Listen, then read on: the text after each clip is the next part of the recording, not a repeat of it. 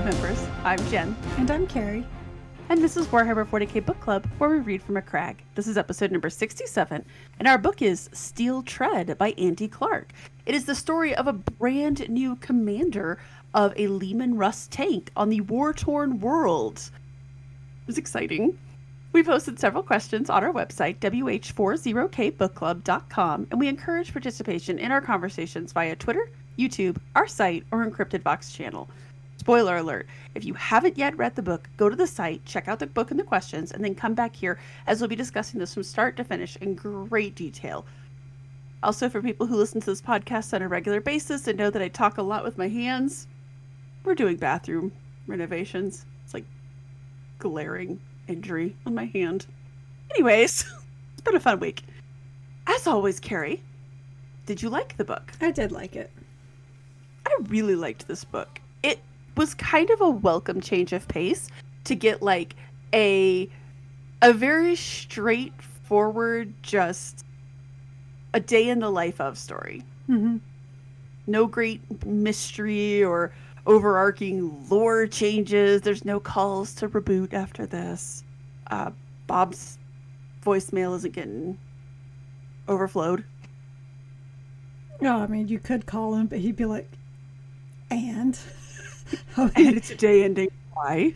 And uh, why is your planet so special? Is there a manufactorum we need to care about? No, all right.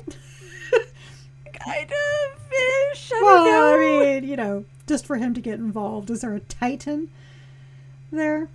So I'm now getting. I feel as I'm getting yeah. to the plot of Space Marine. Yeah, I feel as though if they were to call Bob, it would be a lot of them going, "Hello, hello, hello." They would they would have gotten hung up on very quickly. Well, they wouldn't have called him anyway because they don't believe that the Adeptus Astartes exist. Most of them. So okay, so jumping into what parts stood out, I think, and I know I've said this before, but I forget that because we read so many Space Marine books, I forget that the average guardsman, uh, first off, their life expectancy is 15 hours. Second off, that they'll go their whole lives without ever seeing a Space Marine. Lots of statues of them, sure, but the concept of an actual, like the actual being is just no, it's that's just legends. That's just like the equivalent of us talking about like dragons and stuff. Pretty much, yeah. Which I think, and we'll talk about this a little bit later, but I think that was one of my favorite scenes was when she finally sees the traitor marines and she's just like they don't they don't make sense. Like they're out of proportion and they're weird and well like i mean the heretic of course is because they're gonna be all mutated and stuff. The noise marines. But i feel felt like it was kind of just in general she's like they're too big to be people.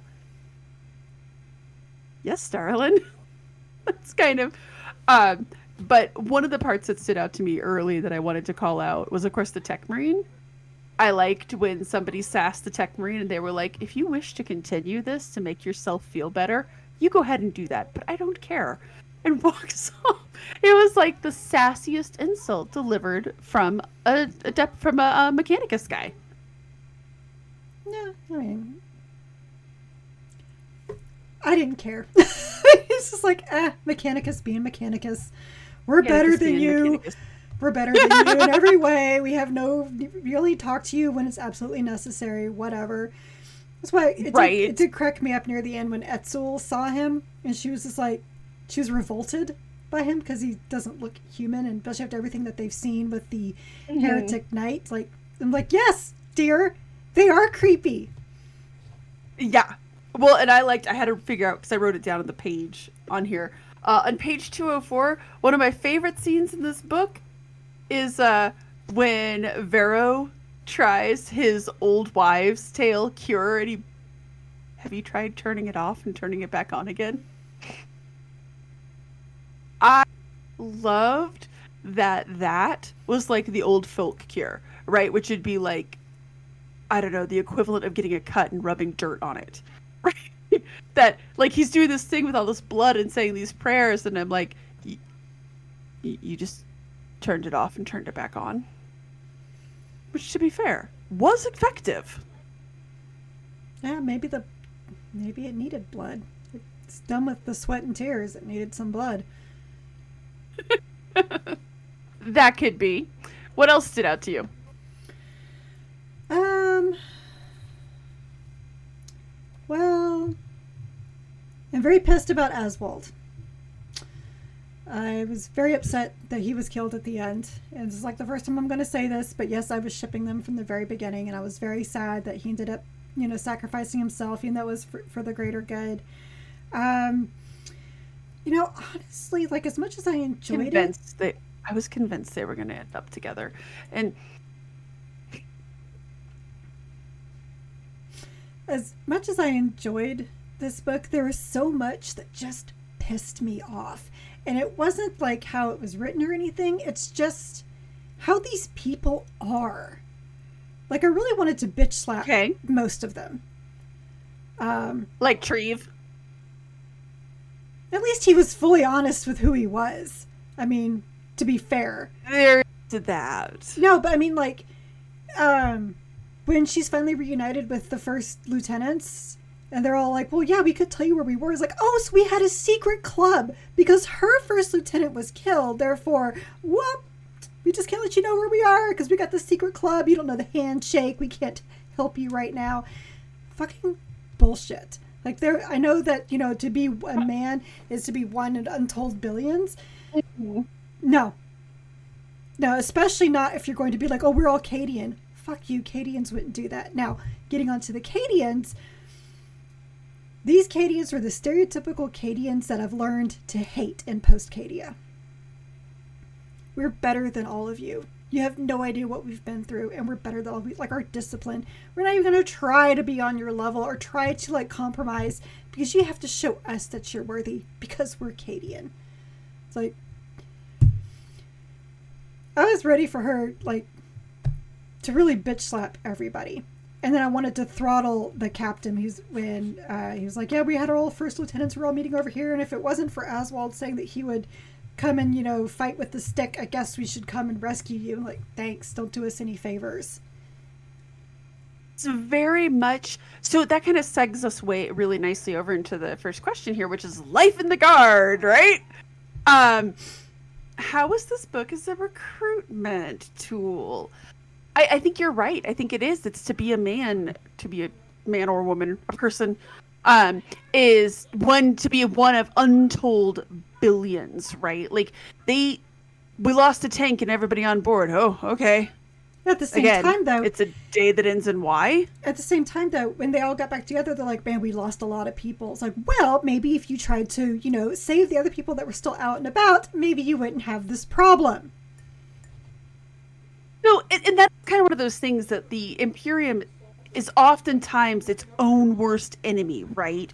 Where it's like, okay, because they do have this giant unfeeling machine that it's like, well, we lost a guy. Oh well, just keep going, right? Like if you would stop and go back and help these people, that's a whole other Leman Russ tank you have at your disposal. That's a whole other group of guys. It's all this like all these resources and stuff. There's on one hand, yes, there's all the sacrifice and all of that, but the Imperium's kind of wasteful for like everything, all of their resources, the tanks, the people. It's kind of wasteful, yo. It's like I don't know if you remember this really bad show back on I don't know NBC or whatever back when I was much younger. It was called Dinosaurs. They had like the puppet, the puppet dinosaurs. It was like an actual sitcom. God, yes, not the mama. Yes, not the mama. Yes, that one. I do remember that. It had the one of the darkest sitcom endings ever. I didn't finish it, so I don't know exactly how it ended, but I know how the, the dino- meteor comes to Earth. Well, I know how the dinosaurs ended, so you know, I mean, they were gonna die. That's how they ended the sitcom, though. Well, I mean, like that... the light, the lights suddenly go dark in their house, and you're like, "Wow, what the?" Well, so what I was going to say is there's this one episode is actually not very good, um, but it had something that always stuck with me, and it was the whole concept of more, and they kept saying there's always going to be more because that's what more means. And that's all I keep thinking about with with the Imperium. It's like there's always going to be more because that's what more means. Like, yeah, maybe we don't have enough people like like right now, well, that's got to be somebody else's fault, right? Like we can, but there's always more people elsewhere. It's frustrating. Right. It is absolutely frustrating. It is. And, and there's a sort of fatalism embedded into that mentality too, right? Like, oh, oh, we lost those hundred people. There's got to be more, and if there's not more, huh, that's just our lot in life, huh? I guess. Uh, and I, I, know that this is so trite to say, like, I don't want to live in the Warhammer 40k universe, but I think this book was just a nice reminder that if anybody was ever like, I want to live in the 40k universe, I'd be like, Have you read Steel Tread? Because no, you don't. Uh, I mean, there's. It's frustrating, but that doesn't mean it was a bad book. It just, it was a, just a, uh, a different glimpse onto things um, they really kind of show like what it's like being in the Imperial Guard. Like, and we've read other Imperial Guard Astra Militarum books before, but this one was the first one we really read to me that kind of really delved into like a core crew, especially like with this with this with this tank crew and how all the these different crews how they all work together with infantry and and everything else. And so it was a really is a fascinating look into it.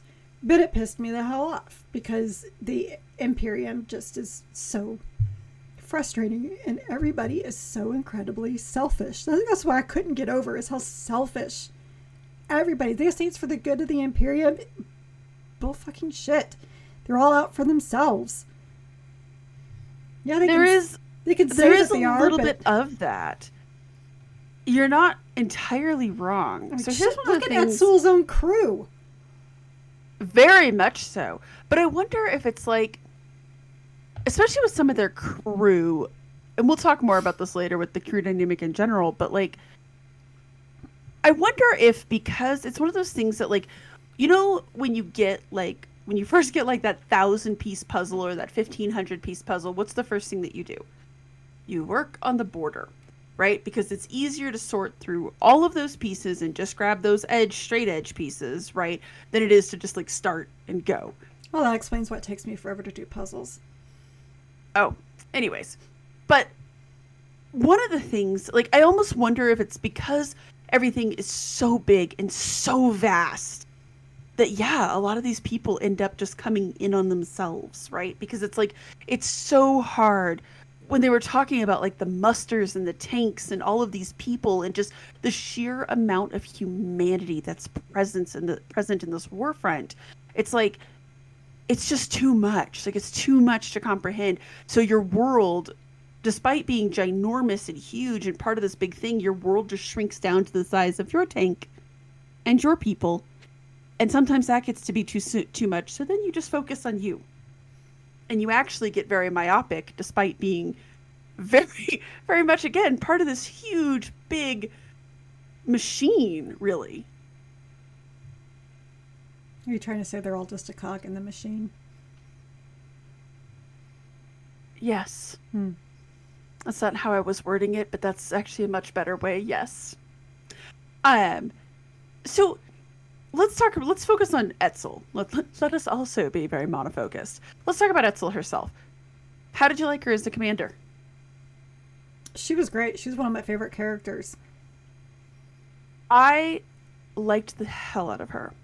Mostly, I think with this book, I think in the hands of a lesser author, it would have been very easy to make her quasi Mary Sue and like ha- make her have all the answers and have the rousing speech that brings mm-hmm. them all together and you know bring makes them all better people and never gets scared yeah, and understands everything that's actually one thing i was telling my husband about why i kind of enjoyed reading this book over the typical space marine stuff. It said you know i love my space marines and everything but there's only so much like we know no fear that you can take it.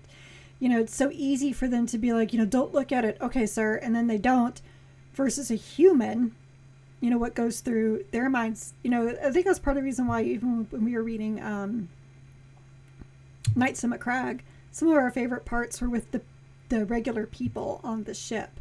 How they were dealing with you know the renegade navigator who kind of went a little nuts. And And you know, so now it's these people and how they deal with you know heretics and sorcery with with the heretics. Uh, so I would have been very disappointed if she would have been a Mary Sue and had all the answers and never got afraid and never, you know, because she even talked about she had a moment of stupor, you know, when she just suddenly had, she couldn't even think. That was very well. I loved. It was so human, and I loved the scene when the knight rears its head again, and she freezes. She mm-hmm. just freezes. Right. And everybody's like, "We need orders. We need orders." And it forces Vaslov to stand up, right, and be like, "Do this, do that." It it inspires him a little bit to be like, oh, I need to get out of this funk that I've been in because this is ridiculous. But then it also showed because remember she snaps out of it, but she had that moment where mm-hmm. she's just paralyzed with fear because oh god, I thought we killed it. What are we gonna do? Like it was just very very human of her, and she needs answers. I like when she's talking to the tech priest because the tech priest warbles off to her and she goes in Gothic slowly. Low gothic. Like she was very low specific. gothic. That's right. She was very specific. Low gothic, slowly. So it's not like he can just rattle off a bunch of stuff and she's like, "Oh, of course I understand. Off, off. I'm off to do my thing now."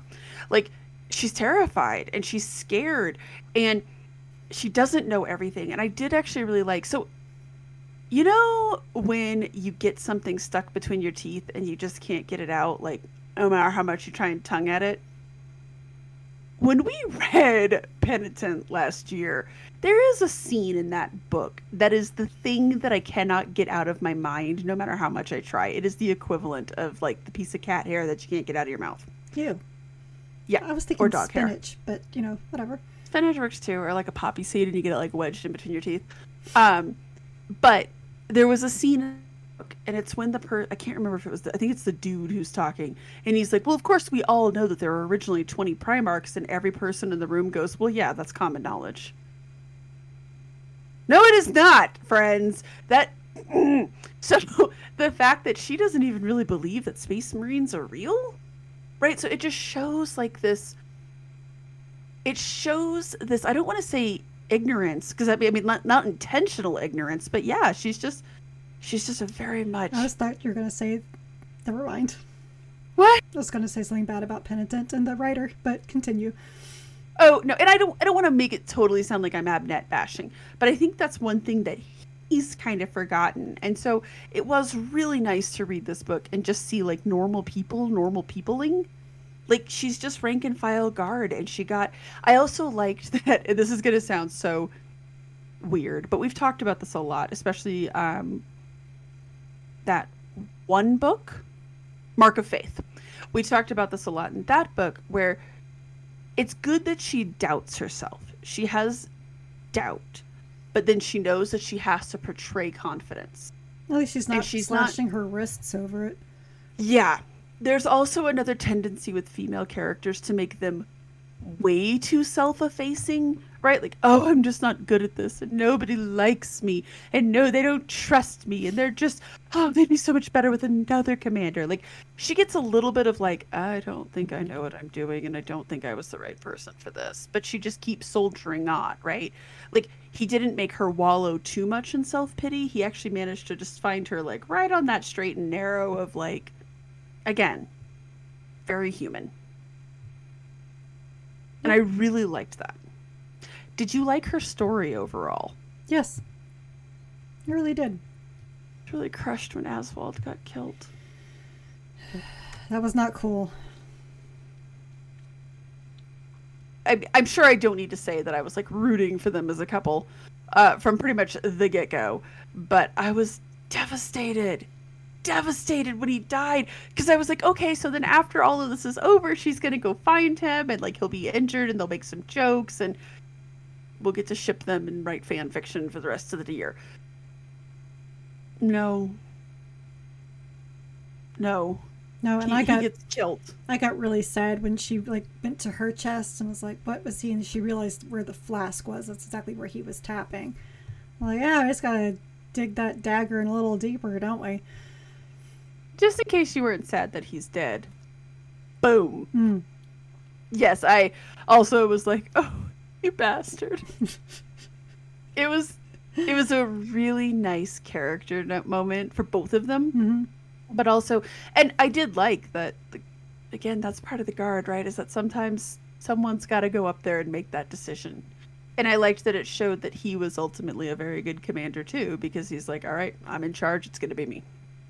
Right, and he was having his own problems. He was like, "I'm first lieutenant by default," because everybody else was killed. exactly. I was like, well, exactly. Sometimes that's how it works. Ask Dante. yeah, yeah. Yes, and both of them kind of got just thrust into this role that they weren't ready for, and or rather that they didn't think they were ready for. Um, which again, I think goes back to that whole. That goes back to that whole like the, the coldness, of the Imperium, and I know that that happens in real life and whatever, but yeah, all these people that you just kind of get like, hey, guess what? You're in charge now. Grats. Oh, wasn't expecting that. Let's talk about the crew dynamic. What did you think of the crew in general? Were they good? Did you like the dynamic between them? There was only two crew members I liked, and that was Vero and Mauritson. Mauritson. Okay, so let's go by them one by one. So let's start with Mauritson. I I liked Mauritson for a couple of reasons. One, she was just a good soldier. Like we've got a new commander. Okay, cool. Right. Listen to her and follow her. I'm not going to cause any drama because I just want I just want the machine to move smoothly. She knew her job. She did her job very well. I was appreciative every single time Andy Clark wrote the clang clang clang. You know, when she loaded when she loaded the main weapon. I mean, she was exactly what you need out of a soldier.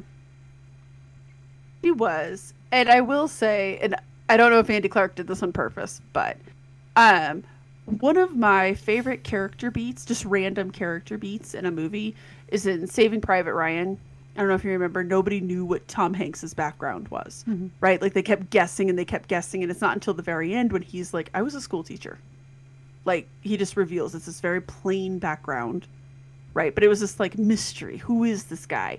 And they borrowed that from Mauritson. I like that you don't really know who she is. You don't know her tragic backstory. She didn't need to be like, and here is why I'm the way I am. Right. She just was. Was.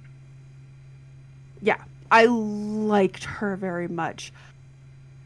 Vero, I also liked for the same reason because Vero, we get to know a lot more about Vero as a Cadian right? Well, yeah, because we because you know he's one of the three people we get his perspective perspective mm-hmm. on. So, yeah, I mean, but he was like the only Cadian who actually tried to have to be have respect for a new commander. Right, and I did like that he was. no wait, Mauritson was Cadian, wasn't she? Yes, she was. was. She, yes, she was Cadian. I had Nix to remember wasn't. that one. That's right. Um, I liked that. But he was so liked, respectable, like from the very beginning. He was so respectable. When Nix is like, "Hey, I want to look through her bag," and he's like, "Absolutely not, so Commander." She's like, "Yeah, she hasn't earned my respect yet. Let me look through her bags." Like, bitch, like learn your place here. Vero knew his place. Mauritson knew Vero, his place. Mauritson, they both knew their place. Mauritson knew hers, and Vero knew his. And I did like the way that I liked that she or that he I like that Pharaoh he you know he reminisced about Cadia and he was very sad to have lost Cadia. And like he talks about losing I'm assuming that was his partner Marco he loses because he mentions that that he's gone. Like he goes to the list of everything he's lost but he's not it he has to live up to the Cadian standard right? And he has to continue to fight in the Emperor's name because that's what Cadians do. But he's not like, oh, woe is I, my planet. Like, you know, we just got to keep going on. Mm-hmm. like, yes, we lost Cadia. Yes, that's terrible. We got to keep going on, and we cannot be this insular, nobody else is cool enough to play with us. I really liked Vero because he also was very human. He was tired. He pushed himself beyond his limits. I did like at the end when he's like, oh god, I should never have told them that I was fine. I'm I'm messing up all over the place because of my shoulder. Mm-hmm. It was just very, again, it was just very human. Right. Go to Vaslov. No. I really liked Vaslov at the end. I did not like him up until that moment I was talking about earlier, where she's paralyzed with fear and he steps up. He just goes right in there and he's like, okay. Because that would could have been his moment to be like, okay, and thus we die. Not my circus, I, not my monkeys. Uh, I don't care. I appreciated him in that moment, just like I appreciated mm-hmm. him when he held Treve back from stopping Vero from, you know, doing the little blood blood magic on the tank. And he was like, you know, Commander told you to sit down. I I respected that, but I couldn't take the snobbery. That just puts you in a Cadian uniform and you th- and you think that you're Cadians. Like do you think you're so much better. I'm sorry, her planet's not gone. Whose planet is gone around here? Um, yours. So I don't understand why you're so much why you're acting like you guys are so much better than everybody else. You're all soldiers. And it just even when she confronted him about it, I was like, this is the moment he's going to redeem himself. And instead, he just doubled down. Like a, just a crusty old bastard. I'm like, I'm done with you. I actually really liked his point of view. I don't agree with it, obviously, but I understood it. When he was basically like, look, ours was the most important planet. We were the watchman at the gate, right? And right. we described okay. it that way. Is that Etzel's fault? No. Is that anybody else's fault? No. That's where I have the problem. I understand he has all this guilt, but stop taking it out on people who are not Cadian because guess what? You're not more special than they are. Well, and if you remember, it was a twofold thing, right? Because he's like, A, we lost the planet. We didn't just lose a planet, we lost the planet. But then also he he says, he's like, look, our last commander knew it. He said, this planet is a worthless mud ball and we're all gonna die for it. Like, so unfortunately he had been kind of poisoned and tainted by that, right? Because that was a good friend of his, a Cadian, and a good who friend of his who an alcoholic and yeah. had lost, you know, wasn't really with it. You know, and I understand that you you stay with those friends even when they're when, when they're kind of losing it, but you also have to understand that they're not who they were. Accept that and then don't put that burden on somebody else. Right. I I agree. It's your I... shit to go through. It's not hers. True but that was also his worldview. I I understand I can understand why people wouldn't have liked it. I I really sympathized after in that moment. I was like, "Oh, dude, you're absolutely right. Not her fault. This is not her problem." Also, shake it off and move on. You're not the only Cadian. I do like when she was like, "Do all Cadians feel this way?" And he goes, "Well, no, but a lot do." That's that's some baggage. That's some baggage to be carrying around now. And it also sucks because, like, just some asshole showed up one day with all of his friends to destroy your planet. You know, some guy named Abaddon. You might like, not have heard of him. Had a Blackstone fortress. Something like that. Parry this. Yeah. yeah. Um, I guess that's one thing that they'll never understand either is that there is nothing they could have done to save the planet. Right. It, he definitely had hardcore survivor's guilt of we should have gone down with the ship basically. I felt like that was i felt like that's kind of where he was at. He's like if we lost this we should have gone down with it. And i do i do feel bad for the cadians because there will never be like two cadians could get together and have a baby and that okay that'll be a cadian but not like again going back to what we just they won't have the violet eyes there's that but then also going back to the book that we just read, uh, The Wolf Time, when they were talking about Fenris, right? And they're like, okay, yes, you have the blood, but you don't have the experience. You have Cadian blood, you didn't grow up on Cadia. Right? So you don't really understand. Wow, I just realized we just read, you know, two geographically snobby books in a row.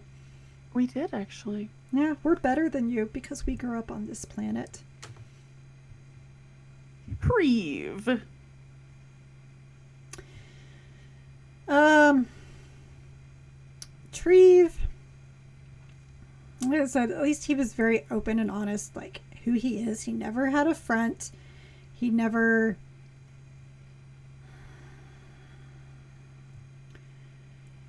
I mean, to what what what can you say about him? He's you know not a lot. If there really. was if this was you know Canterbury Tales, he would have been the um oh my gosh the last tale where the guy gave a sermon ruined the whole Canterbury. He would have had an entire tale unto himself. It wasn't the pastor. It was like the parishioner. It was something like that.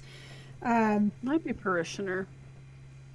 But he. So when I went into this book, I was a little scared. I was kind of worried that they were going to go the kind of trite route where it's like, oh, now you're going to learn about each of these characters and you'll get to hear their backstories and why they are the way they are. And by the end, they'll all be different people and come together as best friends. And Treve softens a little bit at the end, right? Because of everything they've been through when he's like, yeah, yeah, yeah, deal me in. I got to know about it, right? Like, that was probably a soft moment, but he's still like, we don't really get to know anything about him. He's just a pious dickhead. Yeah. But if you recall, they're kind of like, eh, typical Brythonian. Right. Like, this is just how their people are. Right? And I actually really liked that. And you're very I hated him as a character just because he was so aggressive or so abrasive and so gruff. I just I was like, I don't like you. You're not a nice not that he was badly written. I just didn't connect with him at all. Uh, But I did like that he was very much this is who I am and I he would have been one of those like it. people that gets on the public transit and is suddenly like, I need to talk to you all about your Lord and Savior. He's one of those guys. He is absolutely that guy. He is 100% that guy. Just wants to know if you've heard about that Jesus guy. I I like I, I liked that honesty of him. There was no fronting, like you didn't discover that he was secretly judgmental. Oh no, no, no, no. No, he's no. I mean, even the very beginning when he was gone and she's chastising him for being gone, and he was like, "I was doing prayers." It's like that's no excuse. And he's like, "But I was doing prayers." Like he doesn't see that anything he has done is wrong because he's, you know, doing the Lord's work, so to speak. Yeah. Exactly. Which is funny, but also like Right. all right, let's save the best for last or the most interesting for last. Nyx. Is she really that interesting? I actually liked the hell out of her. I hated have her. Hated her. she reminded me and I know that she's a hive girl. I have a very I don't know why, but for some reason I always like the hivers. Like it's one of the reasons I really like the Necromunda novels. I just really like those the hive characters, those badass street characters. I did like that basically as soon as Etzel like pounds her in the face, all of a sudden she's like, Yeah, okay, Chief. It was like she just had that like street mentality, almost like a prison mentality of I don't respect you. Oh, you just kicked my ass. I am yours for life now. I can't forgive what I can't forgive her.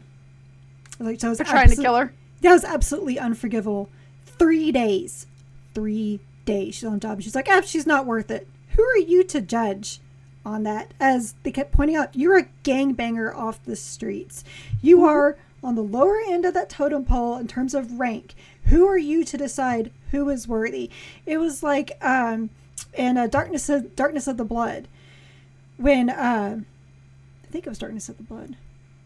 Yes, yes. When um, when Dante basically tells that guy, "You're going to be admiral and you're going to like it," type thing, and then uh, his second in command kills him because he's like, "You're not Mhm. worthy." Who are you to make that decision? Dante just put him in charge. Now you get to go tell Dante what happened. It's the same thing. I mean, and it put her in an awful position because she couldn't kill Nyx back because then the whole tank, then the whole crew's gonna turn against her because it's you know her word versus theirs. But yeah, but you know when she's doing her prayers for the weak and the unworthy, and then she tries to kill her, like she's like, you just try to run all the time. It's like you don't know anything, and I can't stand people who make snap judgments like that. To the point, like you want to make a snap judgment, say you don't like somebody. All right, fine. You don't get to go kill them over it because you think that they're unworthy. So who was going to lead your tank if she was killed?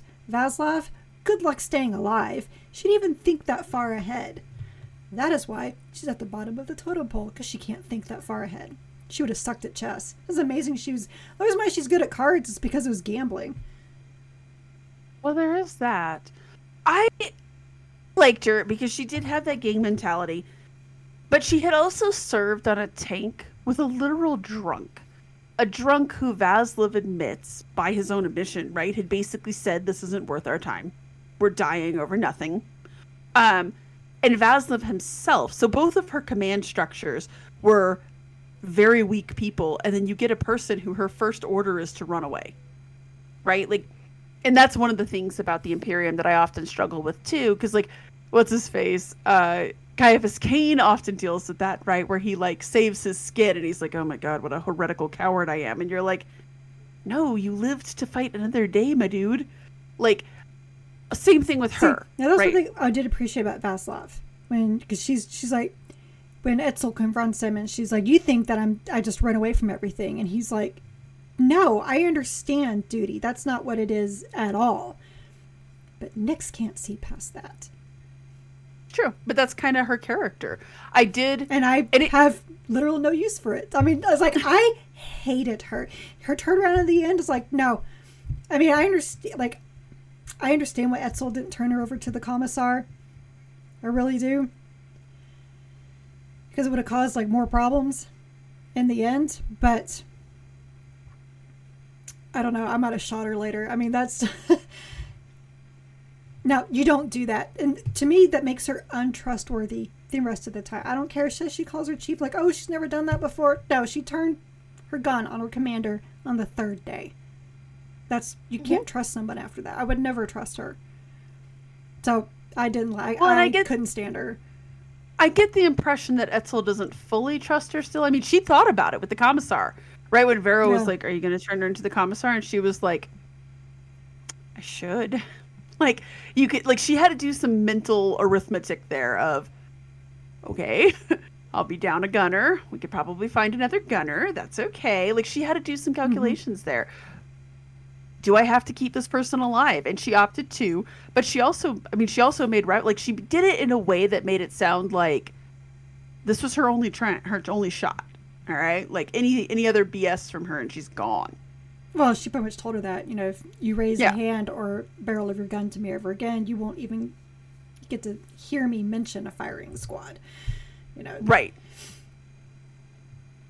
So, like, I don't mind characters with a little flavor and a little color. I can't stand traitors. so, speaking of traitors, the villain is interesting in this book basically Baragor has no screen time.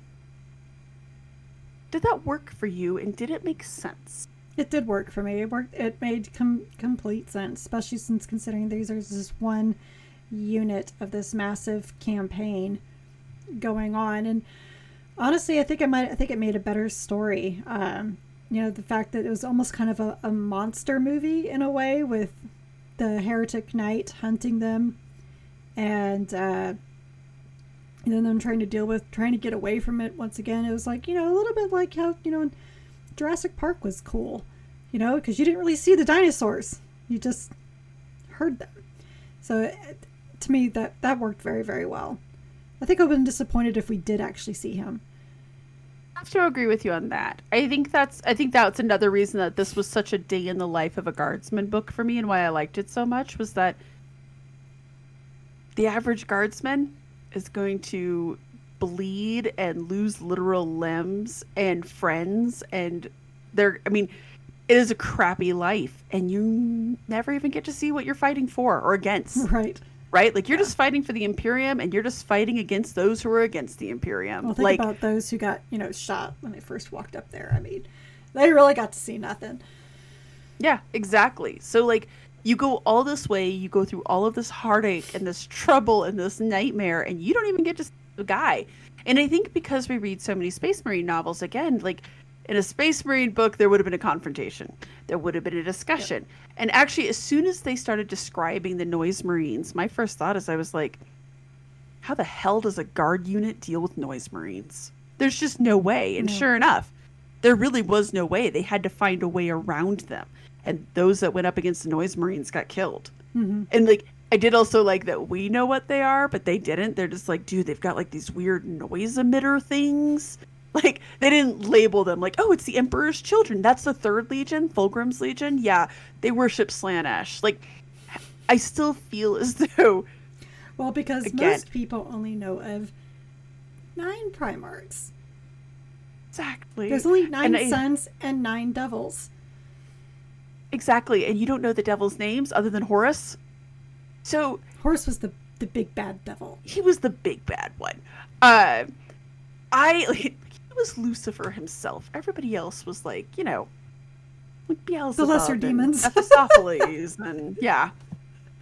So it's one of those things where it's like I really I thought that really worked. The night I think I've said before one of my favorite video games of all time was Resident Evil Nemesis because back in the 90s when you first played it Nemesis was this horrific lurking presence that you could not fight straight up. You could injure him a little bit, but you couldn't kill him. And you would hear him chasing you throughout the city and then all of a sudden he would just burst through the wall and you'd be like, "Oh good. I have nothing but a combat knife." Um, that's why back in the days when you had to just use the combat knife because you needed the magnum and the shotgun for when Nemesis showed up. Um, but the night, like I loved that so much. The night like hit that soft spot for me where I was like, "Oh, a lurking terror," and it was horrific. The way they described it, I did love when Etzel finally was like, "I don't think anything's piloting that." Yeah, sweetheart, it's a demon engine. Yeah. there was somebody piloting it, but he's now one with the machine. Exactly, exactly. He is now uh he has now ascended to something different. It was like when they were talking about all the spine backs that they saw that had melded to their equipment. Yeah. Well, I appreciate that Andy Clark remembered the difference between player knowledge, not character knowledge. Because, again, like these are just guardsmen. They don't they don't like I don't even know what Beregor would have said. Probably wouldn't have even deigned to talk to her. Well, no. Right, so had no, she come up with it, it would have rung false. And the weird thing is, like when they mentioned heretic Astartes, only the Cadians understood what that meant because they saw them. Right, because remember, she was like, "What? What? Like, no, no, no. There's not even there's not even real Astartes. How could there be heretic Astartes? Like, yeah, you're right. Like the Cadians are like, oh, geez, not these guys again. Because, you know, they're near the eye. They've seen some stuff. To be fair, but I actually thought I mean, it worked really Lorgar, well. Lorgar probably should have put the planet out of its misery way back then. he told right. it just enough. When he told it from orbit. Told his uh, adopted dad, "You know what? You're crazy. I'm just going to blow this place up and then move on." But then we wouldn't have had the whole heresy, so it would have been very, very boring. Um, having said that, I okay, and this is one of those things where I was like, ah. So the characters, I understood. Okay, I understand why she doesn't know what's going on. And on one hand, it made for a very effective book because, yeah, she just fought, and guess what? War's not even over on this planet. Just because he's dead doesn't mean he doesn't have assholes around still running around. Gotta go fight them. It's gonna be a little easier, but we still gotta deal with them, right? Like it's just all right, we and did that, just, and now it's on to the next fight. just heretics right here, like right. That's a whole and I think planet, not a continent. Right, and that is one thing that it gets very. And I know I've said this before, but in Warhammer 40k, it does get very hard. It does get very easy to forget that a planet is like big. If well, something happens here in Denver, London's totally different. Well, and sometimes I feel like even the authors lose track of that yeah. as, as well with stuff. There's just one city and one place, like one little like small. It's not even a city generally. It feels like there's like a like a county on a whole planet with some of these, right? So I did right. like that they're like, well, we killed them. On to the next fight. But like me personally, I was like, but like, why were they there? What was their goal? I need to know their motivation. Well, to quote Vaslav, heretics. Yeah, heretic's gonna heretic, yo. He's not wrong. So, the whole you could argue that one of the characters in this book is kind of Cadia itself. What did you think of Vaslev's and Etzel's musings on Cadia in general? Like as a place, as a symbol, as a phrase? Does Cadia stand? Your husband says it does. Often. Okay, at the end when she was like, Cadia stands, he was like, That's damn right it does! Oh god, every time I said Cadia stands in this friggin' book since I read aloud to him, he was like, Yes, it does! I think I like it though as a symbol and it's like a call of defiance. Well, you know, I also kind of think of it as, you know, Thor Ragnarok. Cadia is not a place, it's a people. I thought more of like, okay, so I'm about to reference an ancient movie. In Casablanca, there's that scene in the bar where the Germans are all singing the German national anthem, and uh, Laszlo gets up and he starts singing the French national anthem, and all of a sudden everybody's crying, screaming "Vive la France!" They're in Morocco. It's the middle of the war, and it's more of like this defiant, like yes, like "Vive la France!" like taking back this "Screw you, we still are here and we are still fighting." I really liked that. So I, I liked the idea. I liked the idea of Cadia stands as like look as you kind of but also like as you said like it is a people and we stand for it Etzel's not even Cadia. She's not even Cadian, but Cadia stands. It is just a defiance for what was lost. And it hit me in the feels. Well, that'd be great if those people, if her crew had remembered that sooner. The real treasure was the friends they made along the way, Carrie. Sure, sure. Friends that you really can't trust after that, but you know, whatever. It's all good. I say as I'm. Oh my gosh! As I'm with my Alpha Legion mug. I was gonna say, like, oh my god, Alpharius over there. Again, at least uh, they're very upfront with who they are. Mm-hmm. They oh, are. they forgot what side they're on. I mean, they're very upfront with like, mm, you don't know what we're doing. Oh my god. Um, I'll have to tell you a funny story later about a conversation we had around the Horus Heresy. Um, I really liked it though, and I liked this idea that they kind of come to like, look, Cadia is more a symbol. It's a symbol. It's a people. It's a way of life. Uh, it's this just defiant statement that I really I liked, and I found it like I want more of this crew and more of this story. One question I did forget to ask: How did you feel about them all making it out in the end? which I know is a weird thing to say. I don't know how he could have done it any different. I mean, I, I, I really don't. Uh, I was expecting her to have not made it, and maybe mm. that would have been good in a way. It's really funny because he has problems killing off people that need to go, and then he kills off the wrong people. Yeah, I actually thought the same thing. I was like, because at first I was like, oh, dude, Etzel died. Like, that's hardcore.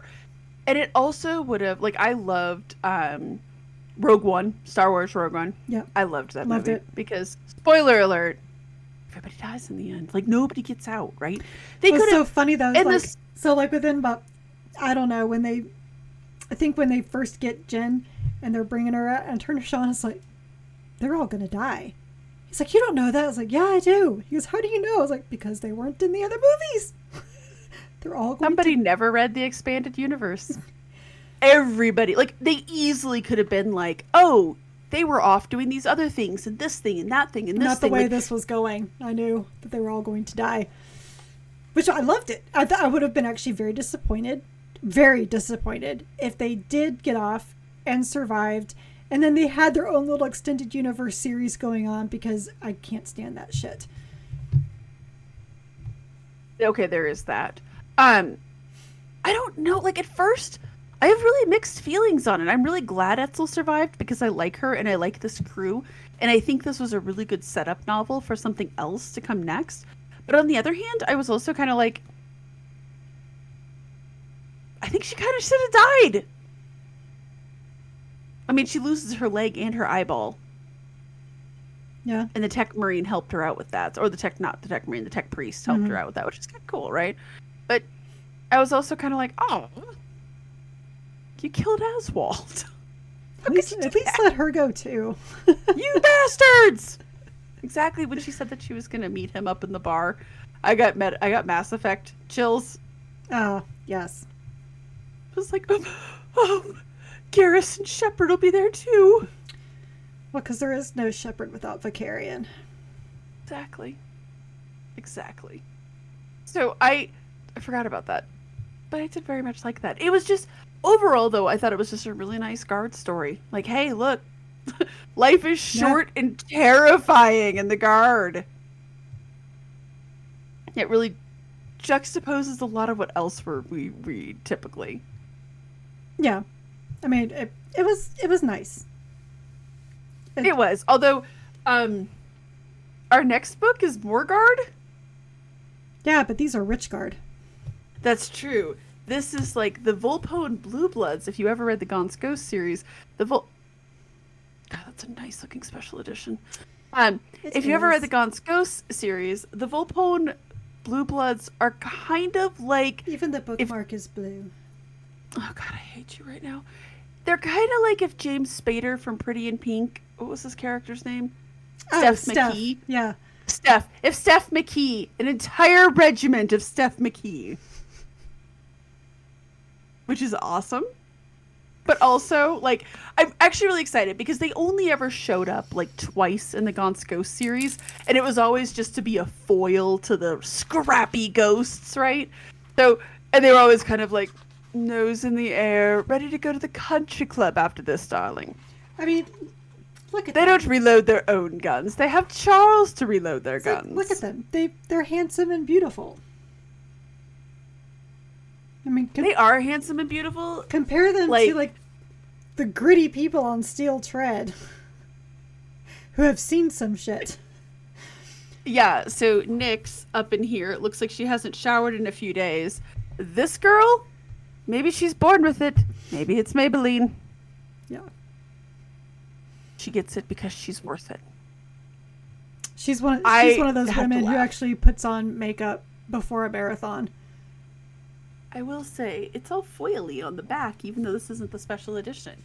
Um, Oh, I'm excited to read it. When was the last time we read a Nick Kyme book? Was it actually Knights of It was Knights of Macragge, yeah. Holy shnikes, that's been a while. So I'm excited. Um, it is going to be more guard, but Richie Rich guard. These people don't have to worry about reloading. Like, oh no, conserve ammunition. No, no. Daddy bought us more. Daddy Volpone. I am really interested in how this works.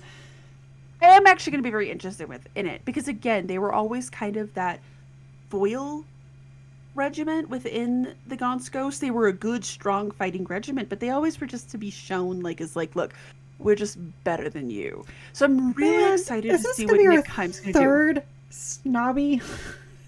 Huh? It's gonna be our third snobby people book in a row. Probably. Because then after this, well, people can probably guess what we're going to read after this. Although I don't know Really if anybody else people. I don't know if anybody else looked at the Warhammer preview. Apparently, this Saturday, everything releases. Literally everything. I mean, The for Death pre-order. Korps of Krieg. Yeah, the Death Korps of Krieg book comes out, which we'll eventually read.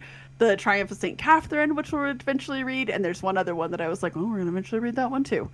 Uh, and I was like, oh no. And then there's like a White Scars omnibus. And fortunately, I already have the Saints omnibus. Um, there was something else too that I was like, oh, my wallet just started crying. Is that what that noise is? It was. Because that I, I'm hearing that too from my wallet downstairs. Makes sense though. If you smell the spell, like if you smell plastic burning, totally normal. The card just seppuku'd. Is that a verb? I think it's committed seppuku. I verbed the noun. And I'm okay with it.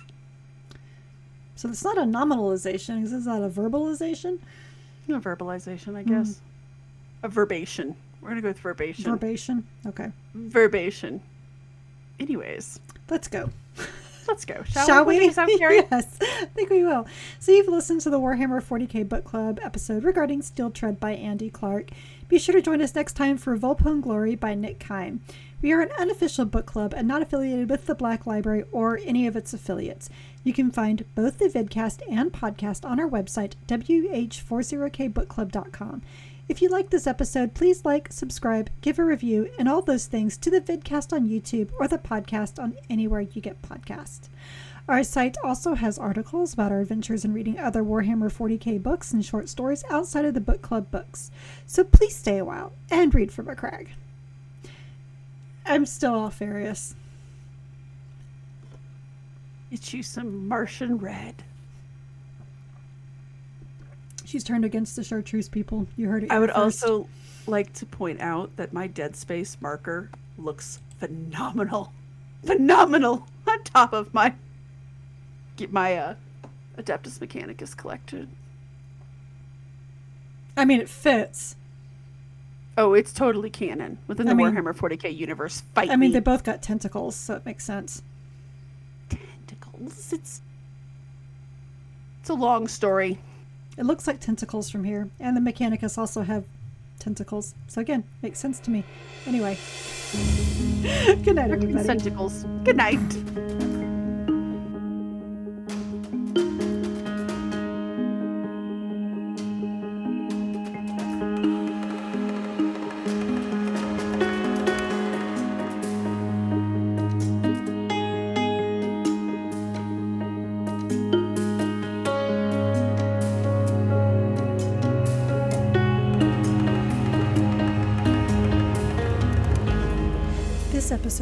Warhammer 40k Book Club was hosted by Jen Bozier and me. Recording and editing of both the vidcast and podcast were done by me.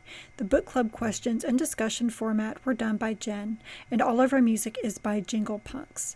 The Warhammer 40k Book Club is a Warhammer LLC production. This is a Voxcast that even he, Cato Sicarius, would approve.